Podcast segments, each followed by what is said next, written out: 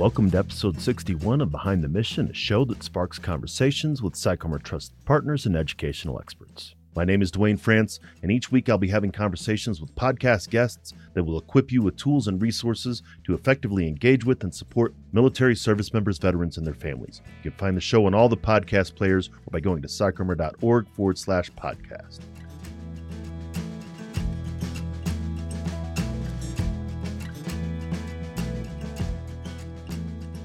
Thanks again for joining us on Behind the Mission. Our work and mission are supported by the generous partnerships and sponsors who also believe that education changes lives. This episode is brought to you by PsychArmor, the premier education and learning ecosystem specializing in military cultural content. PsychArmor offers an online e learning laboratory that's free to individual learners as well as custom training options for organizations. You can find more about PsychArmor at psycharmor.org. On today's episode, I'm having a conversation with Steve Dilley, founder and director of the Veterans Art Project. Vet Art is a community based arts organization serving veterans, active duty service members, spouses, dependents, and their caregivers, and the community through process driven deep arts engagement and art therapy. After 9 11, Steve was inspired to help service members, veterans, and their families through art making. In addition to managing the Vet Art program, Steve is an associate professor of art and sculpture at Grossmont College in El Cajon, California. You can find out more about Steve by checking out his bio on our show notes Let's get into my conversation with him and come back afterwards to talk about some of the key points.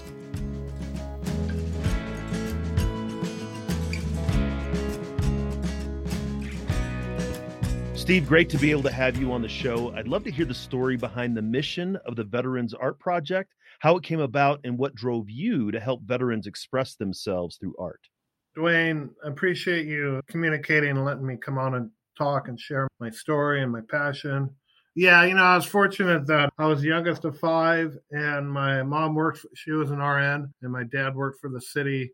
And I mentioned that because my parents met each other and married in Navy medicine, and this is Korean War era. And as a kid growing up, I think I went to every Lions Club, Rotary meeting, hot dog sale, whatever was fish fry, this for the fire department and that for the hospital auxiliary. And so I think my parents really exemplified this idea of service, but also that there was a community that happened there. And that's something I always loved to be involved with because they're all older than me. They're all adults, but I could carry stuff and be involved. And I have to say that I wasn't in the service and I went to art school and I'm an artist. What I think I'm doing is in my own sense of artistic responsibility, and that I had some times when I was growing up that I had art to rely on when I didn't necessarily feel felt like I had anyone else in my life.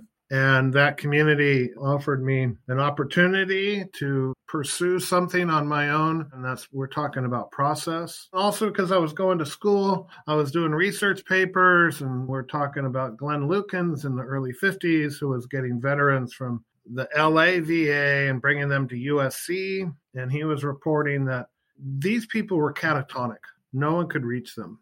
And I found it interesting that he was bringing them into the ceramics lab and by bringing them into the ceramics lab uh, six months or a year later, they would spin off and go and get degrees and become doctors and lawyers and engineers and all these things. And these were World War II veterans in the 50s. This, yeah, this, yeah, World War II veterans now. So I'm thinking that, I don't know, it was just that little thing that I like really tuned into and I found it to be interesting. And, and I always say that 9 11 affected me too. Living here in San Diego, you didn't have to, if you were paying attention and you were reading the paper and we're talking 2003, 2004. We were hearing the story and it was repeating itself. A Marine, long deployment, creates a stack of money, comes back, buys a motorcycle, and mixes it with a 30 pack of beer. Now, we know that the military, they're working through Wounded Warrior battalions to offer different opportunities for rehabilitation for these active duty. And we, and also, my dad was a medic in the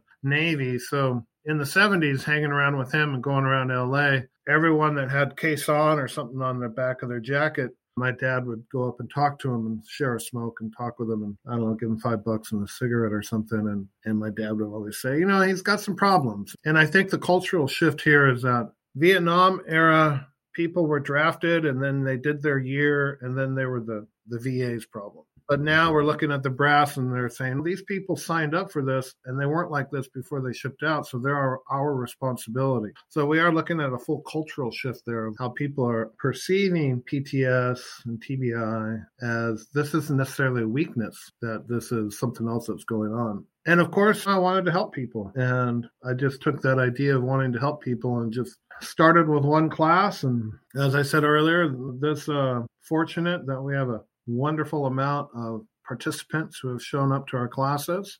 Program is I love to hear, you know, we're well regarded and the participants keep on telling me like art making it feeds something in our soul in a different way. And if we do it in community, we can really do some damage against isolation and those types of behaviors. I, I think that story is a great example of uh, not having served yourself, but being in a family of service. But you don't need to have served in the military to serve service members, veterans, and their families, right? That's a lot of times where some people may think that veterans will say, I don't want your help because you don't know where you're coming from. In a sense, you very much do know where they're coming from because of being raised in a military family, but also your skills didn't keep you from helping out in your own way. I, they didn't need you to fix cars or take them fishing because that's not what you do. And you didn't have to go in the military to do what you do to support them. Yeah, I'm just, you know, I'm just, I really feel I'm uh, fortunate. And I had my own ideas of what I thought the military was. And then I started doing these classes and to really get in and understand and listen to the people. It's changed my perspective of what the military does, but also what the military stands for, what it has stood for in the last hundred years. It's a big thing, and it's it's been a big positive influence on this world we live in here, and not just here in the United States, but also worldwide. And that's not to be overlooked in any way. I feel in any discussion about we're talking about what people give up what they struggle with, how they serve. We are working with Intrepid Spirit Center over here in Pendleton. We're doing a, a foundry class, Duane, with these were active duty personnel, and a lot of them were about 16 years in. And they were at the bottom of their well, and they had this really innovative program there. And we were just one small part of that. But we saw time and again how people were just, just were saying things like,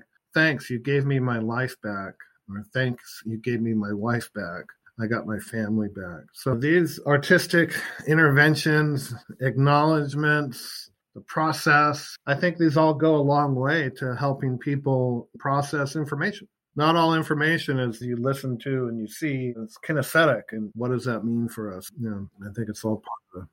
I've always been fascinated. As I mentioned before we started, my grandmother was an artist. My uncle is an amazing artist who's a Vietnam veteran. We have some of uh, both of their pieces hanging up in our house. I've always thought, both as a veteran and as a clinician, that it's important for veterans to get involved in some creative endeavor. That's what drove me into podcasting. This is a method of creative expression, right? This is my way, as well as writing. I can't draw. I've tried to paint, I've tried to sculpt, and they weren't my thing. But why do you think it's important for veterans to engage in creative expression after the military? A very deep idea that was uh, shared to me by one of our participants and she called it uh, service after service. And so one of the things that we do, and that is, hey, I come and I practice some art, and then I get a chance to go work with some other veterans and share that with them. So that's like one learning mode that's happens there. I do think that having access to nonverbal means of communication allows people to express thoughts and ideas and feelings that may not be readily available and that you can express it through a color or a line or anything creative and then you don't necessarily have to talk about it. You know you can let the object say actually that's how i feel. And that's a really important component. So if we're practicing some kind of process now ceramics glass casting it happens in community many times because people are like oh hey you, you try this or you try that and then it might be and then if you do this so there's some tribal knowledge that happens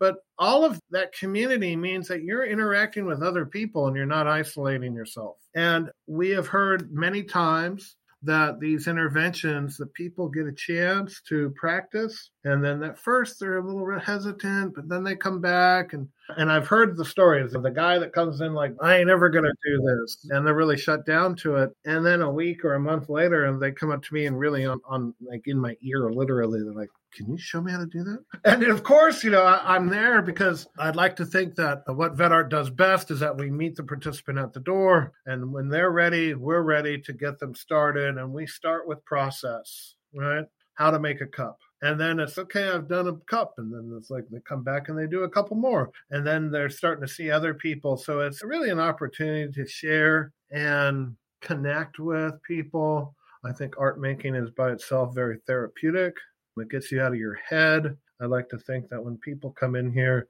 they get to leave their other lives' shoes out the door and put in their artistic shoes. And everyone, and I hear it a hundred times. Everyone's, "Oh, I'm not artistic," and it's no, but you can understand process. Mm-hmm. And and then they kind of look at me and it's like you ever make cookies? And i'm like well sure. There's a process when you make cup of noodles. We have a little bit more of an in-depth opportunity to share because ceramics is as i like to say people can they can study form they can study utilitarian or abstract.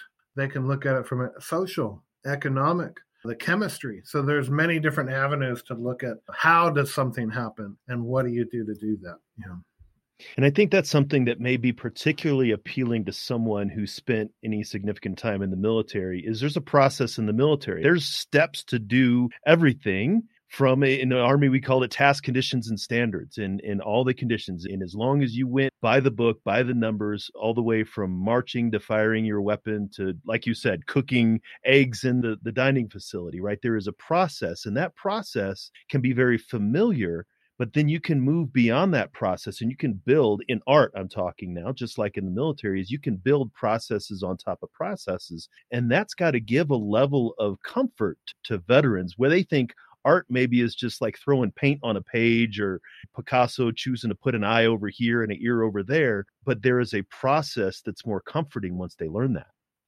and and for some people there's comfort in the process because it offers a certain idea of comfort through control. And I'm really, I'm process based person. So I'm always coming back to the idea that you learn how to do this process, you might learn how to control it a little bit, and it may allow you to give up a little bit control mm-hmm. on that. And then that's another opportunity to be present and be free in what you're thinking and doing. So there's an opportunity for that too. So it's there's all these different layers. But I'd like to think, Duane, that the best thing we do is in here in the studio. And my my first ceramics teacher, Chris Gonzalez, he was a Marine, came out in 72, went to state college, and he, he crashed a course. And of course he's in there talking to him, and the guys said, Okay, I got no room for you guys but you stay over there to the end of the class. And so there's three guys, and he comes up and only got two slots. What's it going to be? First guy goes, What's your story? And the guy goes, Well, I needed it to get my graduation. He goes, Nope, get out of here. And the next guy goes, I need it for my major. He goes, Nope, get out of here. And he goes to Chris Gonzalez and he goes, What are you doing here for? I don't know. This looked like fun. Let me see your paper. I'll sign you in but that started him down the path to get an MFA and then made his career. And in 74, he had a lot of veterans coming through his ceramics class. Mm-hmm. 10 years before I even graduated from high school. So there's something about that process. Something about that clay. Peter Voulkos, who was a nose gunner in World War II, he's a great American ceramicist. Something about that clay, man. I was a painter till I got my hands in that clay and it got its hooks in me. I couldn't let go. And I think that's the really interesting thing. Again, everybody finds their medium. Like I said, I tried to paint, I tried to sculpt because that was where my family's art was from, but it just but it didn't it didn't get into me. But writing and and now audio production that was my entrance into that creative expression and other mm-hmm. people are doing creativity through community involvement like creativity has so many different uh, aspects but one of the things that you had talked about earlier is that that art is providing these veterans the ability to access thoughts, feelings, and emotions that aren't accessible. And, and a lot of time, not even accessible to them personally. Like they don't even know about it. And I like to dive a bit deeper into the intersection between art and mental health. I have always believed in creative expression is a moderating factor to therapy that can help them access things that are difficult to acknowledge. What do you think? It is about artistic creativity that opens service members and veterans up to healing if healing is what they're needing or looking for.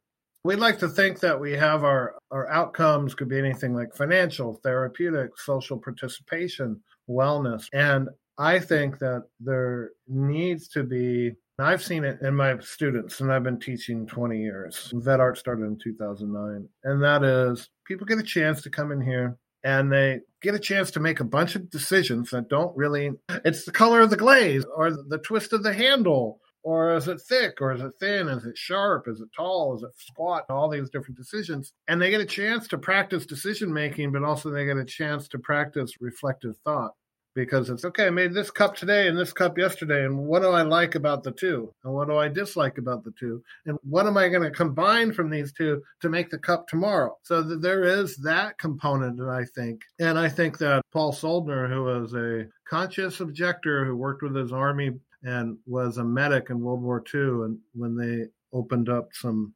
concentration camps in Europe. He said he had found that some people had taken charcoal and had painted or, you know, creative expression is universal to all humans. And if it allows us to have a full human experience, and that some people may not have had that, maybe training or upbringing or a combination of both. And here they are, they come in here and they get a chance to experiment, investigate, and that leads them to a deeper understanding of themselves. And I think it's important. It's important for people to be whole and and a part of who we are.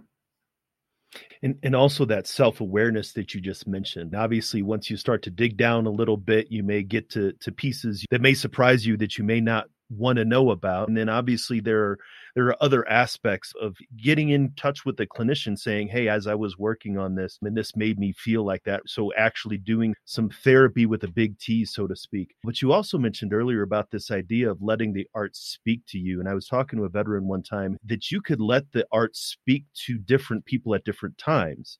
Whereas if if you're standing in a gallery, for example, displaying your piece, and someone who hadn't served in the military comes up, you can have one conversation with them about what this art piece is. But if a fellow veteran comes up, and I've actually had this experience where and, a mentor of mine were meeting somewhere and he was asking me a question. And as I, w- I was able to go to a very different place with him explaining what this was, veteran to veteran, as opposed to someone who wasn't. So, in that way, art is versatile in its ability to help veterans learn to tell their story. Absolutely. And and I hear that from other veterans. Phyllis Miller, she's a painter. She lives in Los Angeles, Vietnam era. She has this whole painting series about the price of freedom. And some people see it with all these negative aspects. And she's looking at it as yes, there's sacrifice here, but look what that's given us. And so the veterans see that where maybe the civilians don't see it in the same light. But the fact that it can communicate to both demographics and people is is really about what art communicates. We see the world around us through a part of our brain that has grown through our epidermis, and we call that the eyeball. And we understand imagery and images. And for better or good, we do see the world through light reflecting off of objects. And art a lot of times is dealing with how light reflects off of objects. And and I think there's there's a lot here for people to share in community because veterans come in they gain some skill. We, we, we very much believe in this dignified display of artwork. And then they may find themselves having conversations with a community member and it's it's really reinforcing to them that they're getting this positive reinforcement for their artwork. And some people sell a piece, and then that plays into this and people you can see them they're, they're standing a little taller all of a sudden and mm-hmm. because they're communicating in a different way. And also i, I want to say that from the spouses this is what i hear. What'd you do to my husband? I've heard this i've heard this a few times. Or my wife. And I, of course i've heard it so i go what do you mean i play along? And they say my husband's been hanging out here for about three months and we've been married for 15 years and at dinner he hasn't said anything more than pass the salt and my husband last Saturday came home and we spoke for six hours. He told me everything about his childhood, about what he did in the service, all these things that I didn't really know. But once he shared that with me, I understood better how we could help him and how we could be present there for him. Mm-hmm. So there's something about nonverbal means of communication that I think obliquely drills in and allows allows some communication to happen and maybe it opens up verbal. I'm not a neuroscientist, but I see it again and again. Yeah, but you're right. And it does have to do with brain and, and brain chemistry and brain body connection. You're talking about this as far as the process, having repetitive process with the hands. But that's what I've always said about art is that you can get to mental health through the front door or you can get it through the back door. And one of the back doors is through creative expression. Steve, I really do believe in the work that you're doing and, and definitely think that we could talk for a very long time. If people sure. wanted to find out more about the work that Vet Art is doing, or if they want to contact you to see how they can support you, how could they do that? Uh, a couple of we have our website www.vetart.org. You can see our downloadable first year report for the Mental Health Services Oversight Accountability Commission. It's California state agency for, and we are the contract holder for veterans mental health and wellness through pop up art cafes. And we have other events that are happening across the state. We have uh, Shasta in April and Riverside in in May. We'll have a statewide event in October, and so website check out. You know, come to one of our events. It's a pop up display. It's really a celebration of veterans who are doing art, and we have the whole gamut from people who are just starting all the way through to people that have displayed internationally. And we are also uh, looking at how that is creating that kind of core group of people, veterans, so that they stay connected with each other at the county level. So, yeah, info at vetart.org or www.vetart.org. That's great. And we'll make sure that all of those are in the show notes. Steve, thanks for coming on the show today. Thanks, Duane. It's been enjoyable.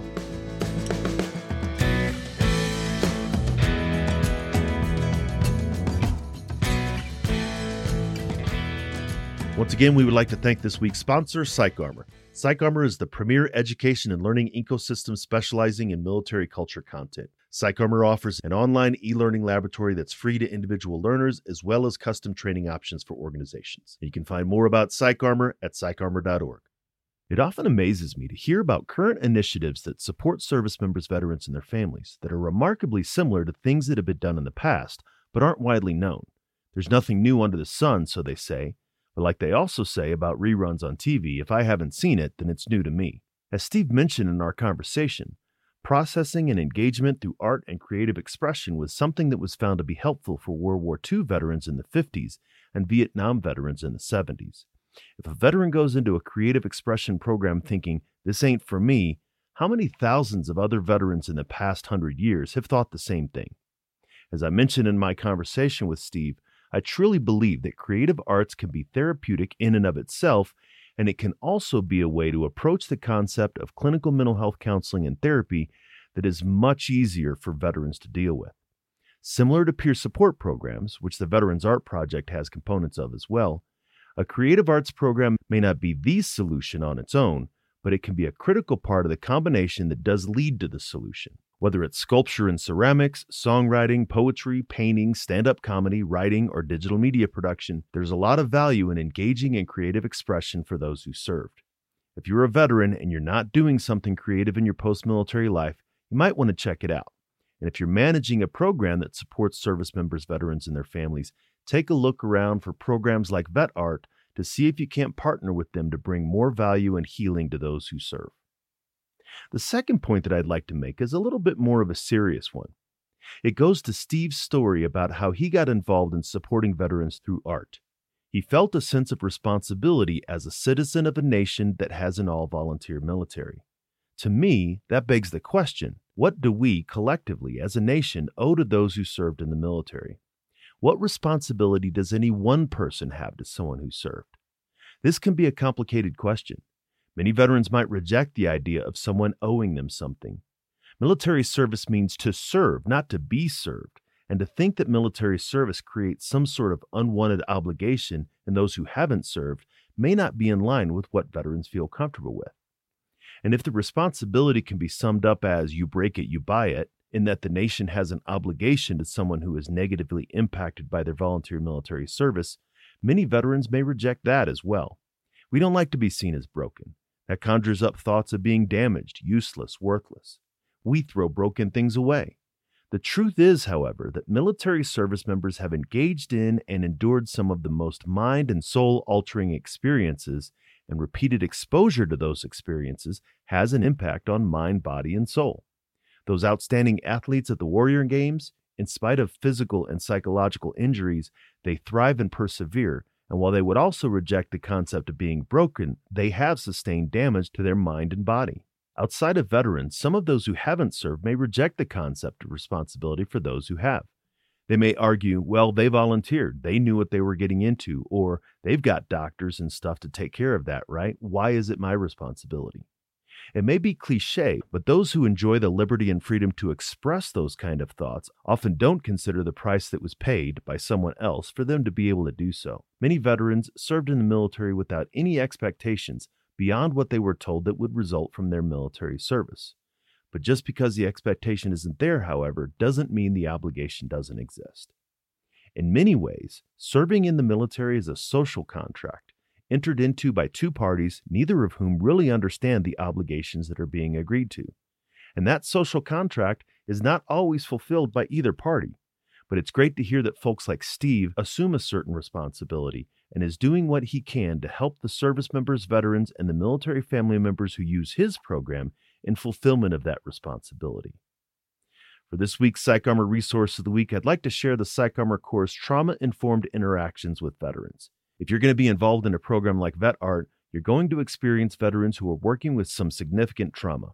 This course defines trauma, discusses how it presents itself, and is specifically designed to help volunteers interact with veterans dealing with trauma that affects their health and or ability to function. You can check out the article through a link in the show notes. So thank you for taking the time to listen to this episode. Make sure to take a look at the show notes, which you can find in your podcast player of choice, as well as at psycharmor.org forward slash podcast. You will find the link to everything we talked about in today's show, as well as hundreds of online training videos delivered by nationally recognized subject matter experts who are committed to educating the civilian community about military culture. All of these courses are free to individual learners. Thank you for joining me on this episode and for continuing to join us on this journey. You wouldn't be listening if you didn't care, and it's that curiosity and passion for supporting service members and their families that we want to encourage and increase. Come back each week for another conversation, and make sure to engage with PsychArmor on social media to let us know what you think about the show. I'd like to express special thanks to Operation Encore and Navy Seahawk pilot Jerry Maniscalco for our theme song, Don't Kill the Messenger. This show was produced by Headspace and Timing, and all rights to the show remain reserved by PsychArmor. Feel free to share the show. In fact, we would like for you to do that, but make sure you let folks know where you heard it. Join us next time for another great episode, and until then, stay aware, get educated, and be well.